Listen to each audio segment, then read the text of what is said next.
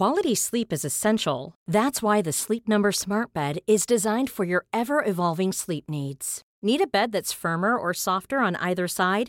Helps you sleep at a comfortable temperature? Sleep Number Smart Beds let you individualize your comfort so you sleep better together. JD Power ranks Sleep Number number 1 in customer satisfaction with mattresses purchased in-store. And now save 40% on the Sleep Number limited edition Smart Bed for a limited time. For JD Power 2023 award information, visit jdpower.com/awards. Only at Sleep Number stores or sleepnumber.com. When you're ready to pop the question, the last thing you want to do is second guess the ring.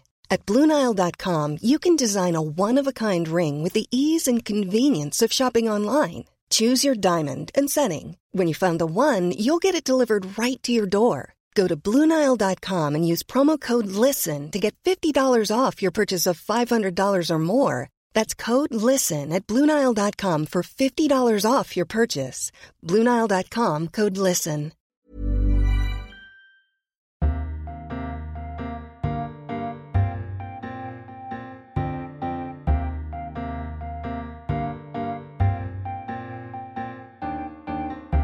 Welcome to a brand new edition of Freedom Books, Flowers and the Moon, the podcast brought to you each week by the Times Literary Supplement. My name is Stig Abell and I am the editor of the TLS. Joining me is someone resplendent in northernness, which she wears like a magic cloak. Thea Lenarduzzi. What does that look like? It's what magic. does that? Do- It's hard to say, isn't it? I don't know. I don't know where the cloak ends and you begin. We are, this is a northern-based show today. As a concept, yeah, it's interesting. It is, it is interesting. What are your northern credentials? Are they impeccable? Do they are? I mean, they they are impeccable. They are both British and Italian. North Italy as well. Yeah, North Italy and, Oh. and North Britain. Uh, am I allowed Doubly to be northern. classed? No, you're not. I'm no, sorry. Really, you You're thought about from the this. Midlands. I'm You from need the to Midlands. own that. You need East to own that. Midlands. uh, I won a, a Twitter competition for Beard of the Year. Beard of the Winter. a bit of a yeah, weird. segue that. But it was me against the man who presents East Midlands Today, weirdly. so two. No, I don't know who it is either. But the point is, two East Midlanders. There you go. So that was owning it. Owning the owning the, the East Midlands and the beard. Yes. Now, dog update. Dog update. Well, I yeah. People are tweeting about it. I want, you know. it's madness. Uh, yeah, I don't I don't want to jinx it, but You close? that I think we might be close. Have you had your house approved? Yes, our house has been approved, and our garden, and us. Yes. crucially. And Um, it's ready to go. Yeah, I think so. You don't want to jinx it. I don't want to jinx. I will can't we say know by anymore. Will we know by next week? I think so. Okay, we'll talk about it properly then. and I can bring in my biscuit-based anecdotes as well, of course, for my dog. Um, well, we'll make sure you listen next week, uh, and also make sure you're subscribing to the TLS. Google TLS subscriptions now and get involved. So this week, everything points north with our geographical themed special, including. Catherine Taylor shares her reminiscences of growing up in a Sheffield bookshop and her thoughts on the northern publishing industry more generally. We examine the fraught matter of the Northern Irish border, such a key factor in the ongoing endless Brexit wrangle. Diarmaid Ferriter has written a timely book called The Border and will help us understand more. To Iceland, where former TLS intern and now poet Fríða Ísberg will talk to us about an Icelandic prize winning film and novel. And we have something very special too. Paul Muldoon has written a five page, 600 line poem, which is published in full in the TLS.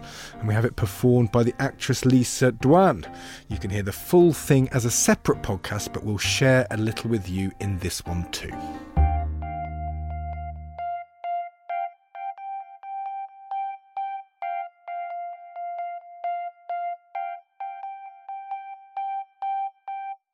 A list of the top British publishers in terms of sales makes it patently clear that London is the centre of the industry. For some years, though, there have been rumours that one of the southern giants might move at least part of its operation up north, as certain media companies, including the BBC, already have. The economic benefits of a northern shift are obvious. With overheads dramatically reduced, the potential for profits increases. Likewise, if margins are a little less tight, publishers might just start taking the odd creative risk again. Not to mention what we all stand to gain in terms of diversity in this infamously exclusive industry. So far, though, it's the independents who are keeping the scene alive in the north, some having moved out of London in recent years, others having been working away up there all along. The rest of the industry, it seems, remains too scared to take the plunge into this great unknown of its own creation. Catherine Taylor, who has written a piece in this week's TLS on bookish goings on in Sheffield, joins us now to bring us a literary snapshot of her hometown. Hello, Catherine. Hello. Um, so, your piece begins in a, quite a sinister key, which might justify any, you know, southern trepidation about moving up north. So my piece begins about um, uh, something that actually sort of haunted my childhood and beyond, which is the um, the Yorkshire Ripper, Peter Sutcliffe, who was caught behind my school in Sheffield in January 1981. The the story of the Ripper has been enshrined in sort of various pieces of fiction and non-fiction, but um, most explicitly, I think, in David Peace's Red Riding Quartet, which kind of covers the years 1974 to 83 and uh, was uh, made into a very popular television series about 10 years ago. I've not seen. I've not read oh, it. It's Have you? excellent. Have you? I Is mean, it good? Yeah. It's both. extremely violent. I mean, Andrew Garfield stars in the first episode. Yeah, yeah, I remember it coming um, out. Rebecca Hall as well. And I, I couldn't actually watch it beyond the first episode. Why is that? Because it, growing up in that area, does it does it linger then as a, Well, as a thing? Yeah. I mean, that's set in West Yorkshire, and I think um, Ian Jack wrote a very good article about the series when it was just started appearing on television, saying, "Oh, it's fantasy. You know, it's it's very good fiction, but it's nothing like the North." Well, actually, I'd slightly disagree with that. Um, and the strapline from the series was. Uh, we're in the north. We can do what we like, which is how I start my, my piece for the TLS. And is that true? Do you think? I, I, I can say this because Thea's northern. Oh, you're I'm- from Leeds, aren't you? Thea? I'm a Midlander. Yeah. So I'm neither- Les- Leicester. I'm neither one thing nor the other, neither nan, neither nan nor Bill, as they say in the Midlands. Uh, so I can kind of look at it impartially. I feel. But do you think the North, um, it revels in that type of? I think it's been We're tough. foisted upon it. So I Oh, think if, really? you, if it's some, if something is, if an impression or a perception is foisted upon a region, then then why not um, revel in it and why not make the most of it? You know, there's plenty of Gothic in Yorkshire from the Brontes from Brontes downwards. Um, Yeah, and I, I I would add. So I'm I'm not actually from Leeds. I'm, I'm married to a man from Leeds, and I went to Leeds That's- University. But I'm my fam my British family is from Liverpool and Manchester, with a bit of a Sheffield connection as well. And certainly, when you think of Liverpool, you you think of this place that does things its own way. To kind of paraphrase that line of yours, because it has had to. exactly, and I think What- there's also a risk of clumping all of the northern cities together because each one is completely individual. and Exactly. Some might say rival us with each other. But do you think it's interesting? I think it's interesting to live in a place where where you live matters because. When you talk about northern cities, Liverpool's a really good case in point, but I'm sure it's probably true of other northern cities as mm. well. The geographical location matters. If you're from Liverpool or from Manchester or Sheffield, that is intrinsic to who you are. I, I come from a place which doesn't matter. You don't say you're from Loughborough. If you're from Loughborough, it doesn't matter. There's no part of that seeps into your identity. Your identity is kind of completely distinct from the geographical location. Where reading your beautiful piece, actually, I really felt that. It, the geographical location is intrinsic, partially at least, to who you are. That's absolutely true, and uh, I think it's often the case as well because I've lived in London much longer than I've lived anywhere. Is that you spend your time sort of being very protective and quite defensive of a place that you grew up in, particularly with the, you know, as, just said, the perception of the north, you know, the flat caps and the whippets and on Ilkley by Tat, etc., etc. And uh, and I think it's very important to sort of to say, well, actually, no, it's not. you know, these cities are huge, have been huge cultural centres as well as you know manufacturing centres, for example. Well, let's let's talk about um, the contribution made by your mother to this Mm. scene because that's that's very much at the heart of your piece. So your mother Yeah. set up a bookshop. She did. She left teaching in the um, mid 70s, well, 1974, and she set up a bookshop in Broomhill, which is the university suburb in Sheffield. Sheffield's got two universities.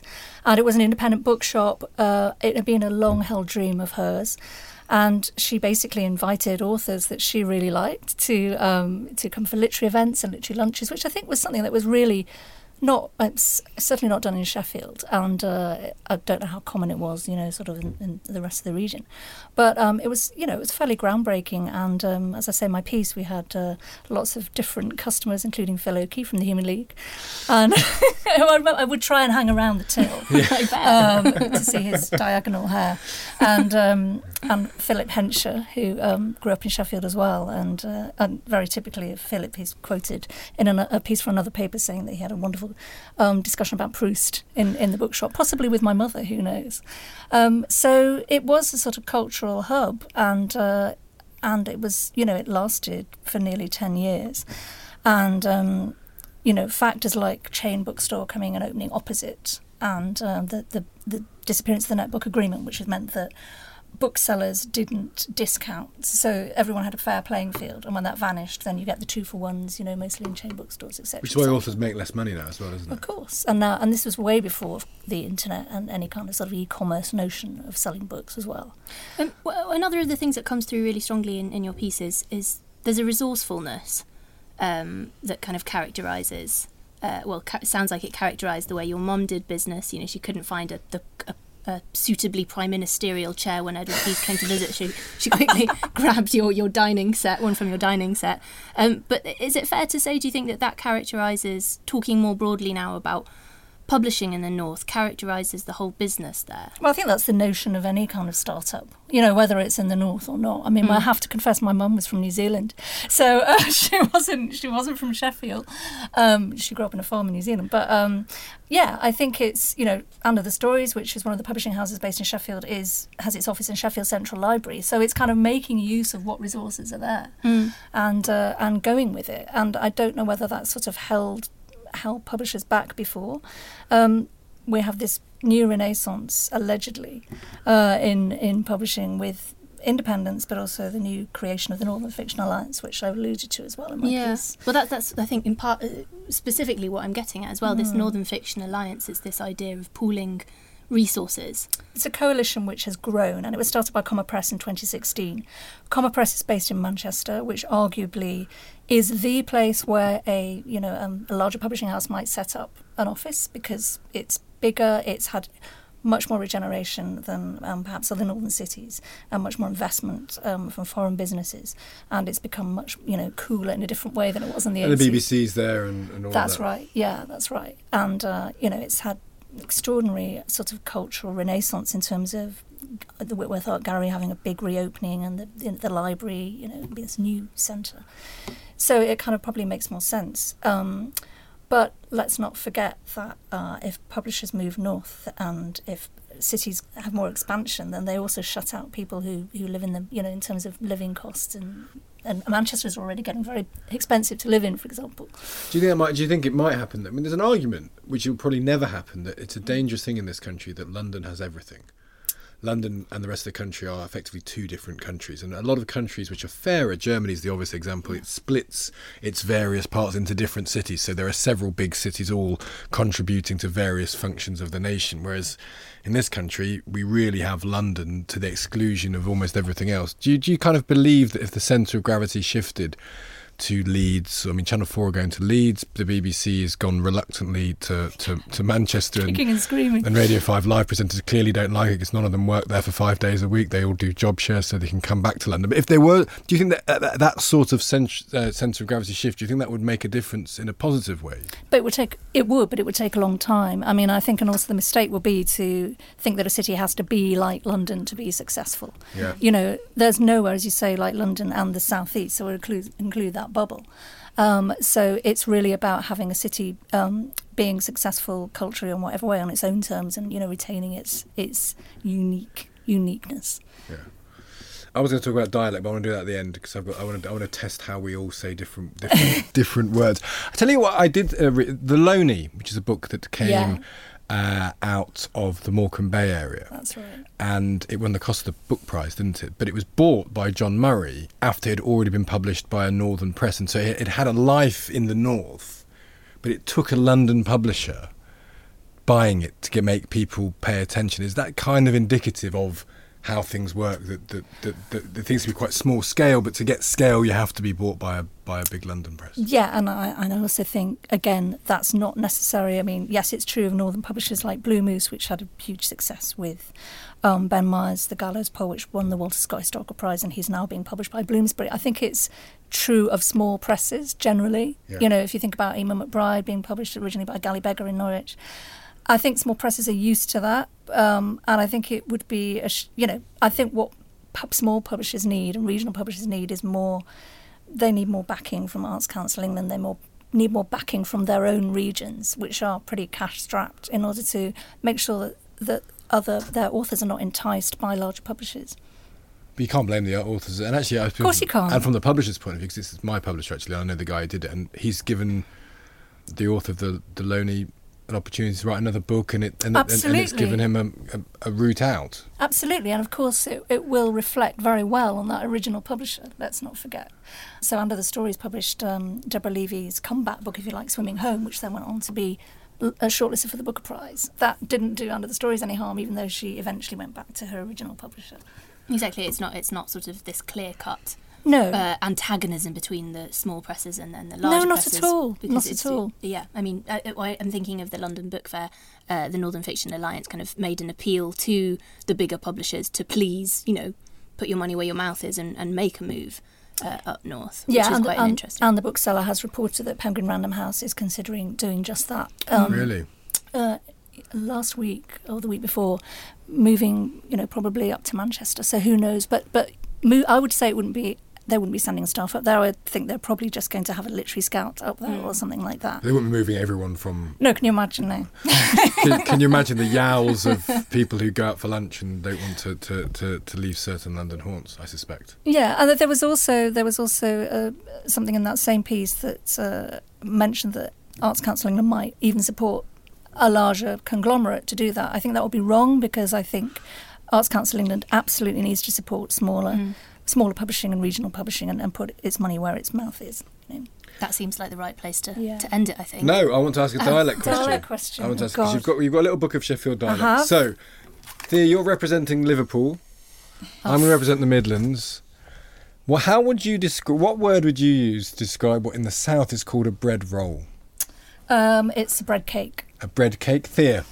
Um, well, it's butty. I mean, it depends on what's in it. Depends on what's in it. I immediately think Butty. it's chips. so that probably tells chip you butty. something about me. In Loughborough, it's the cob. A Oh yeah, I cob. know. a cob. I knew You, that. you, have, you, have, you have a chip cob, Yeah. not a chip butty. And bread cake, is it? Yeah, think- I, am. I, it can also be a bap as well. Yeah, But- yeah, yeah. Yeah, You actually, I'm so what's your thinking what's the Bap book? What's, Butty. Catherine, what's the book you're looking at? It's called Sheffield Dialect. It's locally published in Sheffield, and it's by David Batty, and it's Sheffield Dialect and Folklore since the Second World War, a dying tradition. It's one of those sort of books that you see by the counter, but probably not anywhere other than in No, other Sheffield. than Sheffield. um, one more one. If you're feeling uh, someone is grumpy, what would you say there? Ma- Um, Mardy in Mardy in Loughborough. Well, it's interesting because you know when the Arctic Monkeys Yeah. this very, I couldn't believe it. I was called Mardy Bum at school in the seventies. would- yeah. so I was like, hang on a minute, they're having a hit. Um, if someone's complaining, mithering, Mither- mithering, yeah. Mithering, that's good. yeah. See, I think that there's a bleed in. I know we don't. We're not admitting the Midlands as part of the North, here, but there is definitely a bleed into that. Do Oh, you- of course there is. Yeah, I mean, I think Sheffield is the southernmost big city in Yorkshire. It's Well, South and- Yorkshire, but it's also the North Midlands. And in fact, if I said to my husband, "Oh, um, let's go to Sheffield," or I'm ta- I was talking to someone from Sheffield, he'd say, "Oh, a southerner." Yeah, down, Nah. down. Nah. So Leeds, Manchester, Sheffield. But it's No. you know, it's a joke. Yeah. It's, It's a going joke. down. Maduck. A- a- anyone being called Maduck? Meduck or flower is Sheffield. Love is kind of- flower is very Love common in is Sheffield, and scout. that Meduck and flower are common for you know if you're talking to a man or a woman. Yeah. Mm. That's just just trips off Yeah. the tongue. My As is love. were- I love I love seeing elderly men on, on, on a bus in Leeds or wherever just calling themselves calling each other love. I just think it's wonderful. It's that's strange, nice. isn't it? Because it's Yeah. sort of such a match. match. exactly. It's, it's odd, isn't it? I like Maduck. That's my grandparents. So you walking Meduck. around, hello, hello, Maduck. You don't, Yeah. you don't get that. You don't get that down here, do you? And petal is another one. Petal, oh, petal and go. treasure. Okay, I don't mean I don't want to patronise. I feel we're all right. yeah, there's lovely. Patronising ourselves. We're patronising ourselves here. Uh, Catherine Taylor, thank you very much Thank indeed. you.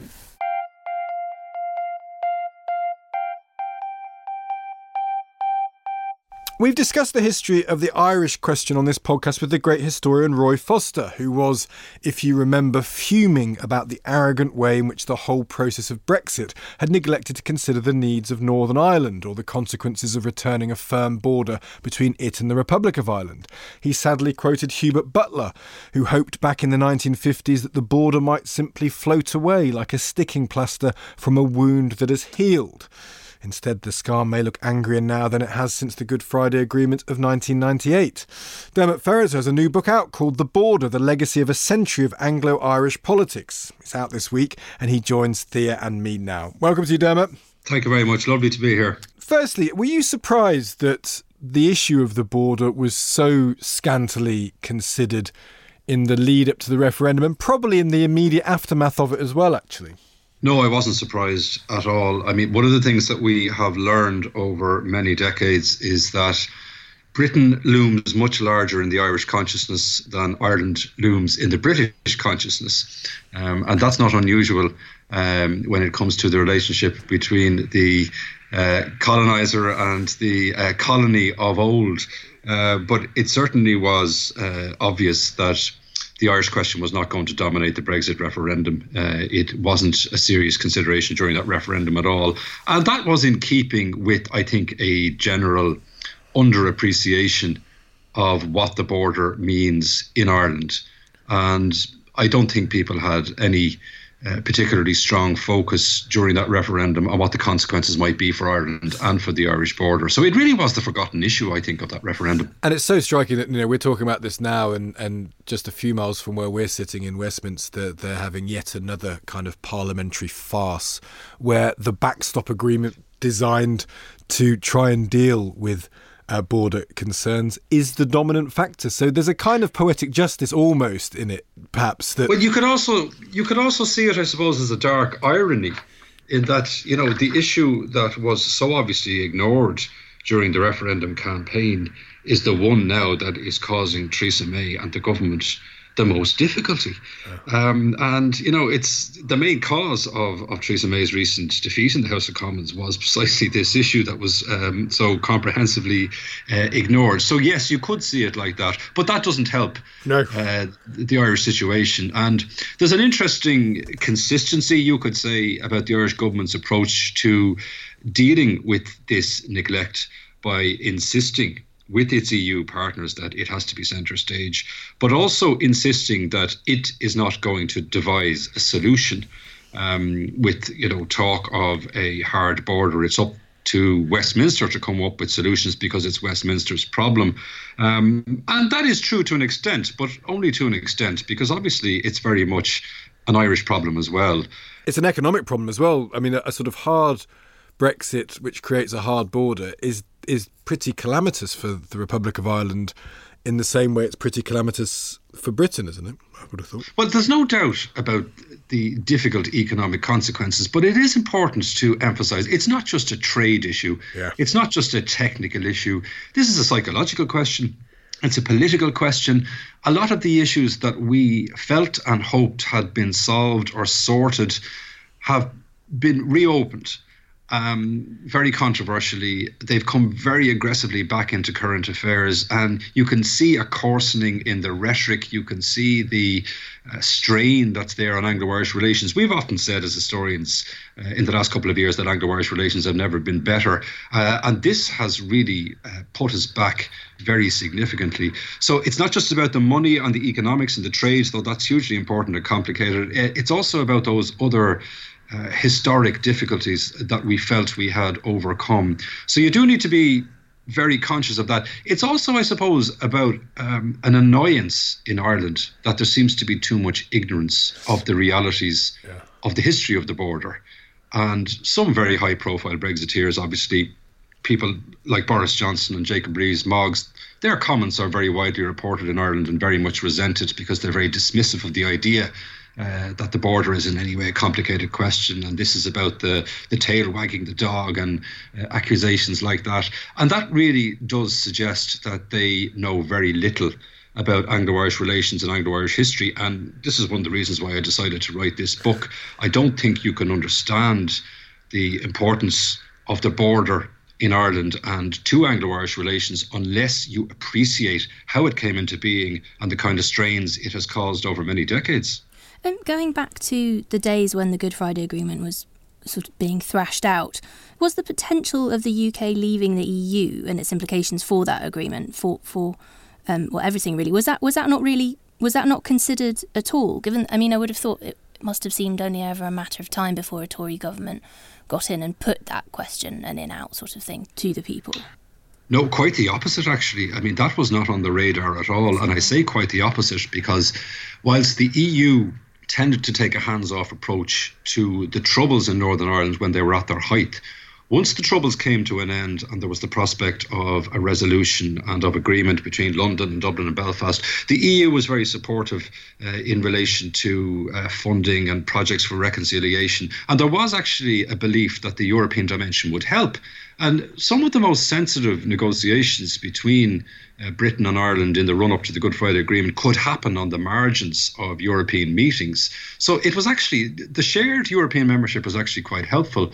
And what transpired after the Good Friday Agreement is that there were an awful lot uh, of, of, of, different uh, economic elements and cooperation elements that came out of the Good Friday Agreement that were really underpinned by European goodwill, by European money, and by the idea that the European Union's emphasis on the lack of borders yeah. could actually hugely help the Irish situation and indeed could help Anglo Irish relations. One of the really striking points you made, which made me think a lot, is that one of the tension points for the preceding century was really the idea that Ireland could be seen as a theocracy, it could have been seen as, as, as hugely Catholic, very repressive, and there was fears of, of what you know what would happen if there was a united Ireland, what would happen to, to Protestants within that. And actually, what's happened in recent years is possibly thanks to the EU, Ireland has a it's much more progressive than Northern Ireland. It, it is much more progressive on issues like gay rights and, and abortion and things like that. So that change in relationship is really very striking in the last few years. What does that mean looking ahead? Because a lot of the threats of of Ireland in terms of that theocratic repressive approach have have disappeared entirely, haven't they?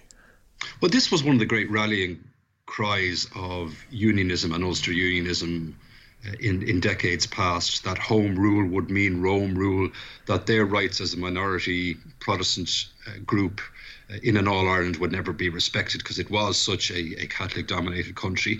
That doesn't apply anymore. Ireland has become, the Republic has become increasingly secularized. That's very obvious in relation to issues like abortion and divorce. And we were the first country in the world to approve gay marriage uh, rights or marriage equality through a referendum. So that that old argument d- doesn't hold water anymore. But what is a continuing complication is the extent to which unionism has a role to play at the heart of British politics. Now, this is as much accidental as anything else, yeah. but it's very relevant also to the situation 100 years ago. There was a tendency 100 years ago for Tories to use the Ulster question and to use the support of Ulster Unionists to try uh, and make gains within English politics. And you could argue that the same is being done today. Uh, you know, that has remained uh, a constant complication. I mean, the DUP is obviously in a very influential position now because of the parliamentary uh, arithmetic, but you can't have feeling as well that uh, people within the European Research Group, for example, are, are quite happy to make common cause with the DUP, not because of any passion for Northern Ireland or any particular interest in Northern Ireland, but because it helps them to complicate um, the, uh, the, the difficulties of Theresa May and, and, to try and gain the upper hand within the Tory party. So there are certain um, there there is a sense of history repeating itself in relation to that, but in relation to some of the fears that unionists would have expressed about being you know, dominated by a, a Catholic republic, uh, they really uh, do not hold water at this stage. It's Me- the other way. It's the other way around now. Must must be. Yeah. But meanwhile, Northern Ireland is effectively not being governed at all, is it? I mean, that's the other thing that the, the, the you know what, what's happened at Stormont in the last few years. It yep. seems it seems the stress has all shifted toward you know Dublin. Although it went in, uh, Ireland went into the recession but got out of it, the strain and stress seems to have all been pushed to the northern side. There's no doubt that Northern Ireland has a very dysfunctional politics, and they have yeah. not been able to share power now, uh, Sinn Féin and the DUP, for over two years. And this key question has emerged who speaks for Northern Ireland? Yeah. Mm. Because you have to remember that the voters in Northern Ireland voted to remain um, almost 57% of them voted to remain. The DUP are not speaking for Northern Ireland. And there's actually been an unusual cross community consensus in Northern Ireland that the withdrawal agreement, as it was proposed, was a good deal for Northern Ireland because it gave them the best of both worlds. It gave them easy access to the EU market and to the British market, and uh, it wouldn't lead to the creation of a hard border. And yet the DUP was resolutely opposed to it.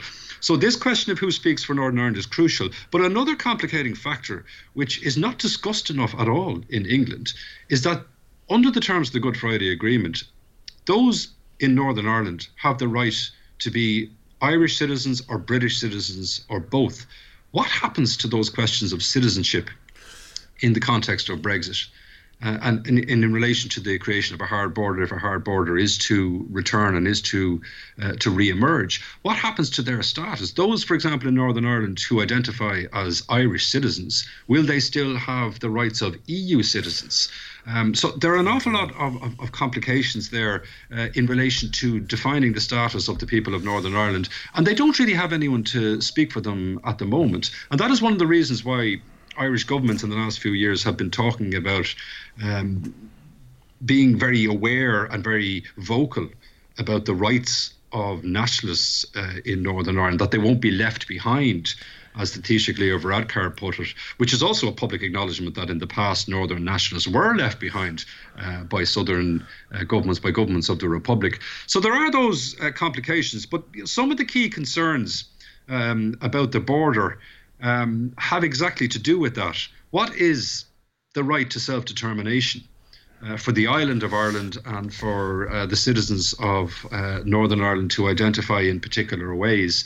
Uh, this is all up in the air as a result of Brexit, and we're not seeing any real coherent response to their worries and their queries. And what about the, the obvious thing to consider, which is, you know, not least if you had a Jeremy Corbyn Prime Minister of Britain who is very sympathetic to the idea of a united Ireland if some of the, the, the, theological disputes have disappeared, if, if the Republic is already a more progressive neighbour, if there is an issue that the EU brings more benefit than it takes away, if the arrogance of the colonial power has been rendered more visible than ever over the last two years, is the prognosis of a possibility ever of a united Ireland more likely now than it's been in some time, or is it still not really a, a, at all on the table? Oh, well, I said the day after the Brexit vote that the Brexit vote made a united Ireland more likely uh, for a whole host uh, of, of different reasons. And I've seen and heard nothing uh, in the time since the Brexit uh, referendum to change my mind on that. And again, you've got to go back to why the border was created in the first place. The border was created as a short term solution to the intractable problem of, of Ulster Unionist opposition to coming into a nationalist Ireland. David Lloyd George, who was British Prime Minister at the time of partition in 1920, boasted that he had solved the Irish question. He hadn't solved the Irish question. No British Prime Minister has solved the Irish question, though some have come much closer uh, than others. And what he had done was put these issues on hold. There was the idea and people don't appreciate this. Britain didn't want to remain in Northern Ireland. No. The idea was that Ireland would work out its own salvation in time, and that's a direct quote from the legislation that gave effect to partition in 1920. But what happened instead was that the border was hardened as a result of violence, as a result of uh, the economics of uh, previous decades, um, and of course, as a result of the extent and longevity of the Troubles. But Britain still did not want to become embroiled in what one British Prime Minister famously referred to as the Irish bog. Northern Ireland has always been an expensive nuisance uh, for Westminster uh, and for those who are looking on the Irish question from London. Uh, and they would much rather if Ireland worked out its own salvation. And one of the complications arising out of Brexit uh, is that there's a question now over whether the British government can retain its rigorous impartiality in relation to Northern Ireland as is required under the Belfast Agreement. And whatever about the Tory perspective, there's nothing to suggest that Jeremy Corbyn has any particular answers to this Irish problem.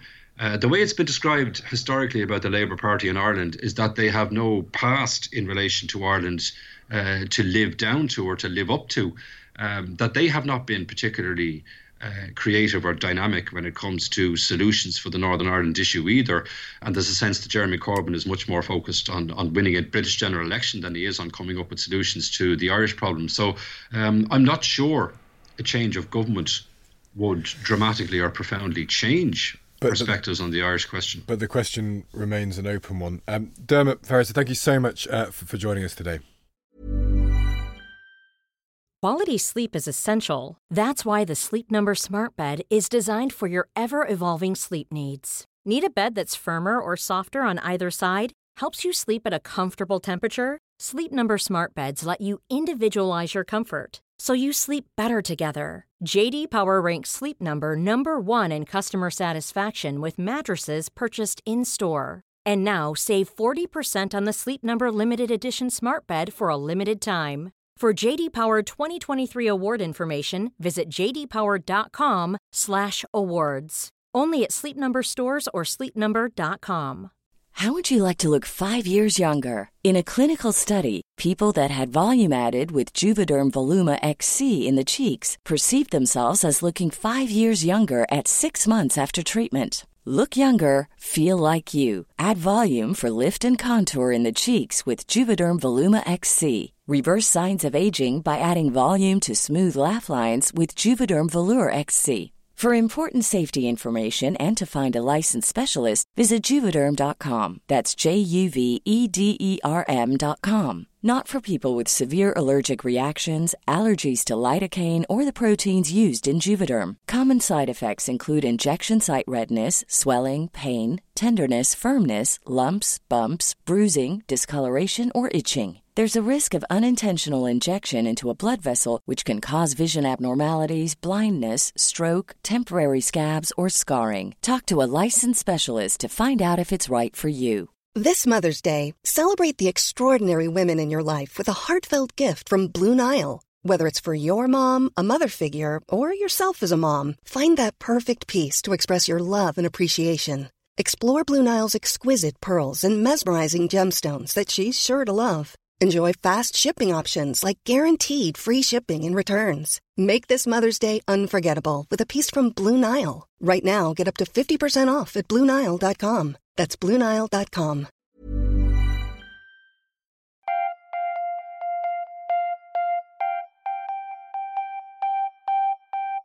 Let's head even further north to the always beguiling world of Icelandic culture. Last year, two of the five Nordic Council prizes went to people from that island, which, as we are all continually told during football tournaments, has the same population as Leicester. There's another statistic I'm fond of too, which I hope is true, that in their lifetime, one in ten Icelanders will have a book published. At the TLS, we have our very own literary Icelander, Fríða Ísberg, who can give us a cultural update. Fríða, hello. Hi. Uh, right, so we're talking about two prize winners here the novel Hotel Silence and the film Woman at War. And they both kind of oddly relate to the issue of war, which is odd because Iceland is a very peaceful country. It doesn't have an army, it's not very interested in war generally, but there's two things now about war. Yeah, it doesn't produce uh, weapons. It's pretty peaceful, like you said. I mean, we don't have much violence. I mean, we had one murder last year, which was accidental here in Iceland. So our news is filled with Brexit and Trump and wars and shootings and Ugh. and violence. Sorry. Yeah, Uh, sorry, but- sorry. I'd like to apologise on behalf of Britain for that. yeah, but we are completely al- alienated from it. So, like, as a nation, I think we are basically passive bystanders just somewhere in the North Atlantic. Iceland is a very small nation as well, and when you live in a small community, um, each individual is closer to power and has more say in things. So, like you said, one in every Icelander publishes a book because he or she can publish a book. And uh, you can walk into the biggest bookstore chain here with your indie project and have them sell it and get interviews in the biggest newspapers. So That sounds I think lovely. like, Sounds That sounds, fantastic. does sound fantastic, doesn't it? is, is it as nice as all that living there, Fríða? 'Cause it, it does sound sort of idyllic. well, we have to pay with it with darkness. Yeah, I was gonna you say. know. Oh, right, that's probably true. Uh, Still, we have the so, darkness uh, of our own basi- here. But the typical Icelander has mild megalomania, and I'm speaking for myself as well.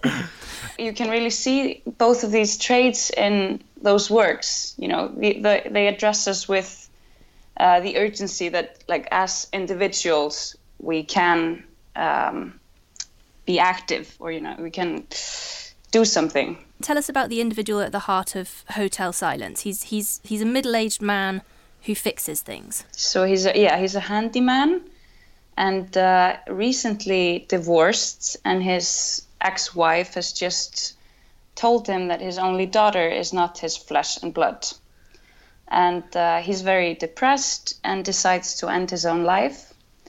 But to spare his daughter the trauma of finding his body, he books a plane ticket to an unnamed country that is completely wrecked by war.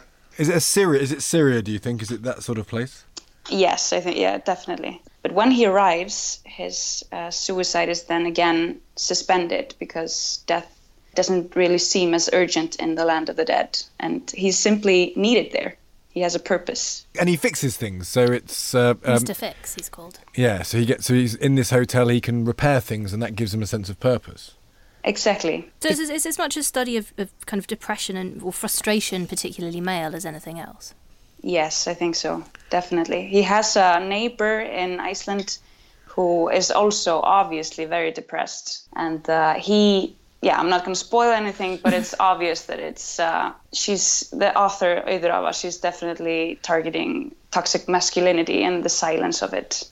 Is that an issue in, in Iceland? Because um, mental health issues dominate in this country now, perhaps more than they ever have done, and largely that's a healthy thing because people are talking about problems that they would previously not talk about. Is that a factor in Icelandic um, life as well? Yes, of course. Like I said, um, your news is our news. So it's, it's yeah, yeah. Uh, let's talk about uh, Woman at War because uh, the, uh, the central character of Woman at War, which is the film, is a 49 year old lovable choirmaster called Halla. And the film begins with her armed with bow and arrow being chased by a helicopter. Yes. What, why, why, why is that? Why is that freedom? Well, Halla is almost the negative of Jonas, or the opposite. She's uh, she declares war against the aluminium factory Rio Tinto, which is uh, an actual corporation. And Rio Tinto has some bad plans for the highlands of Iceland, and sh- so she goes repeatedly to the highlands to damage the electricity pylons that connect to the factory to sabotage to, to sabotage uh, Rio Tinto's activity. So she's just basically in eco activism or And is she fun? Is, is it? I mean, is this a comedy? Is this a? Is this something with a with a conscience? I mean, it sounds quite jolly to me because she's sort of up to adventures and she's got a sister, an annoying sister who's a yoga teacher. yeah, yeah, yeah. It's a, it's a like it has some quirkiness. It's great music and humor, and it's just really pleasant to watch. You know, it's very satisfactory. The the yoga teacher, since you mentioned her, she's the you know she's the perfect uh, contrast to Halla because they they're both uh, uh, played by the same actress.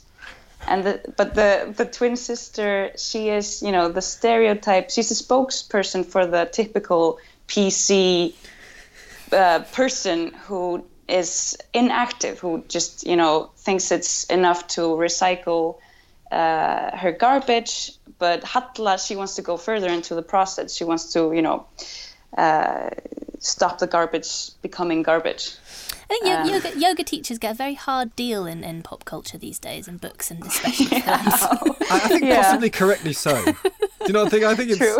there's a kind of smugness that's often attacked in, in culture, isn't it? Because they they because they, because they're so pliable as well, and they're so healthy. They're kind of a, so damn pliable. Yeah, they're, they're a living reproof to us all. Um, talking kind of in this area, Fríða, uh, I didn't realise till reading the piece that the audience is introduced to the most Icelandic cultural symbol of them all, and we could all guess what that is, but it's the swimming pool.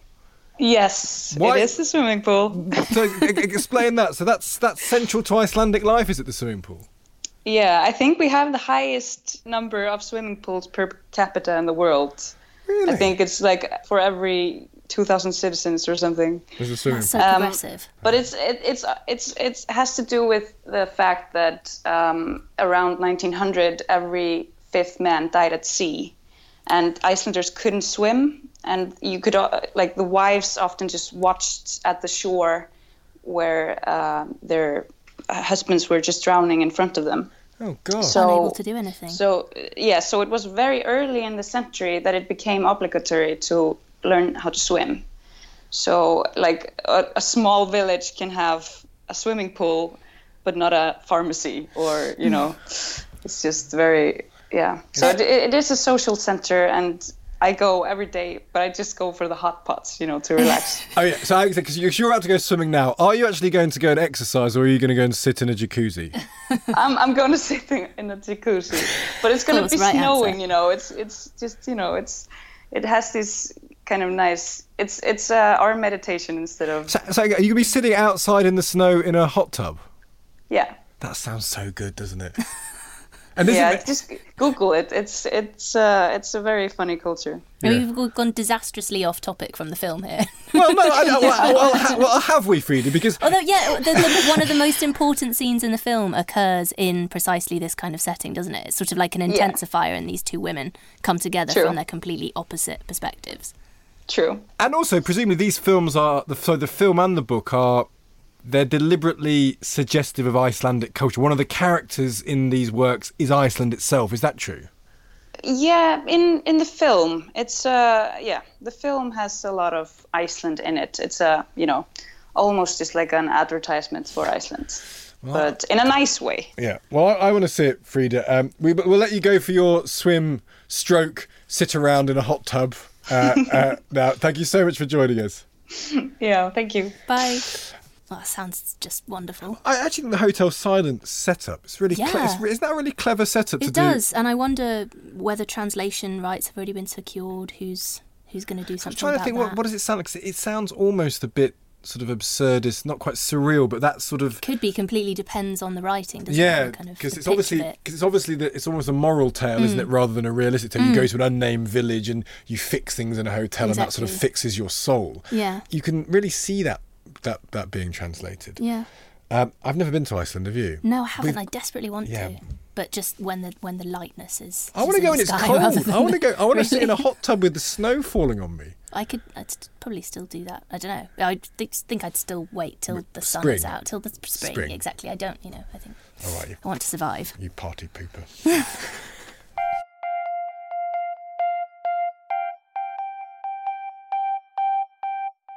Paul Muldoon needs no introduction here. Certainly, TLS readers will be used to seeing his name in our pages for poems full of verbal play and forthright reflections on society and politics then and now. This week, the TLS is publishing a new long poem by Muldoon, American Standard, which the actor Lisa Dwan, best known for her interpretations of Samuel Beckett's work, has read for us. You'll find the full recording of that in your podcast feed, but for now, here is a taster. We'd landed up outside Luby's on the way to junior prom. There was myself, Ezra, and Tom. I was wearing my party dress. Ezra said he was a great believer in less being more. His blue pencil was always at the ready. The pair of them were slightly unsteady on their legs. They must have been drinking cherry bombs, and now imagined we were in a rom com when, in fact, we were in Rambo 3. The next thing I knew, Tom claimed to be quoting John Donne only if I let him put a finger in me would he know I was the one. The limo driver glanced back from his cage, while Tom and Ezra the scribe eyed me like a blank page on which they might yet make their marks. Strange name for a limo company. Shark. Before I knew it, they were on top of me. I was pinned under, while Perkwunos, the Indo European god of thunder, is at the root of Quercus. Quercus virginiana, seems to reflect the age of Elizabethan plunderers. In the midst of the sage stood a Quercus virginiana, a single live oak tree. I was in shock. I'd been hit by a stun gun. Only if I let him put a finger in me would he know I was the one.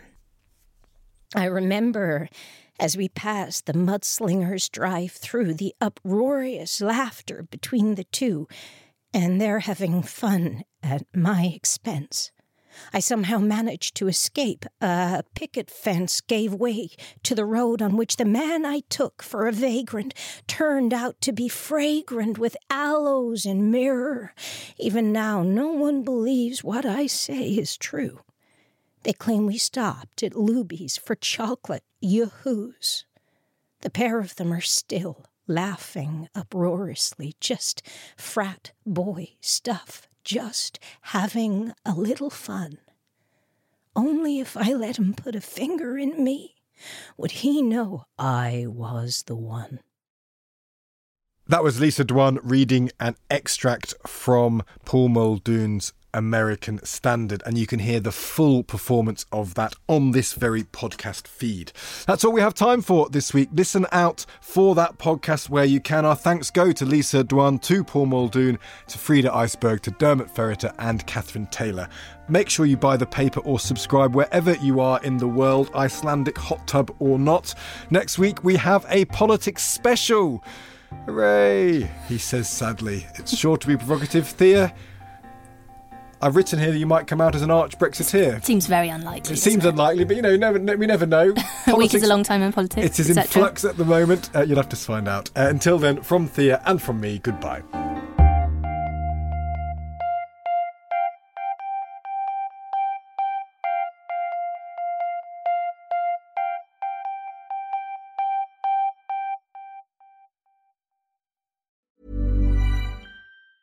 Hi, I'm Daniel, founder of Pretty Litter. Did you know cats tend to hide symptoms of sickness and pain? I learned this the hard way after losing my cat, Gingy. So I created Pretty Litter, a health monitoring litter that helps detect early signs of illness by changing colors, saving you money and potentially your cat's life. Pretty Litter is veterinarian developed, and it's the easiest way to keep tabs on your fur baby's health right at home. Go to prettylitter.com and use code ACAST for 20% off your first order and a free cat toy. Terms and conditions apply. See site for details. When you make decisions for your company, you look for the no brainers. If you have a lot of mailing to do, stamps.com is the ultimate no brainer. Use the stamps.com mobile app to mail everything you need to keep your business running with up to 89% off USPS and UPS. Make the same no brainer decision as over 1 million other businesses with stamps.com. Use code PROGRAM for a special offer. That's stamps.com code PROGRAM.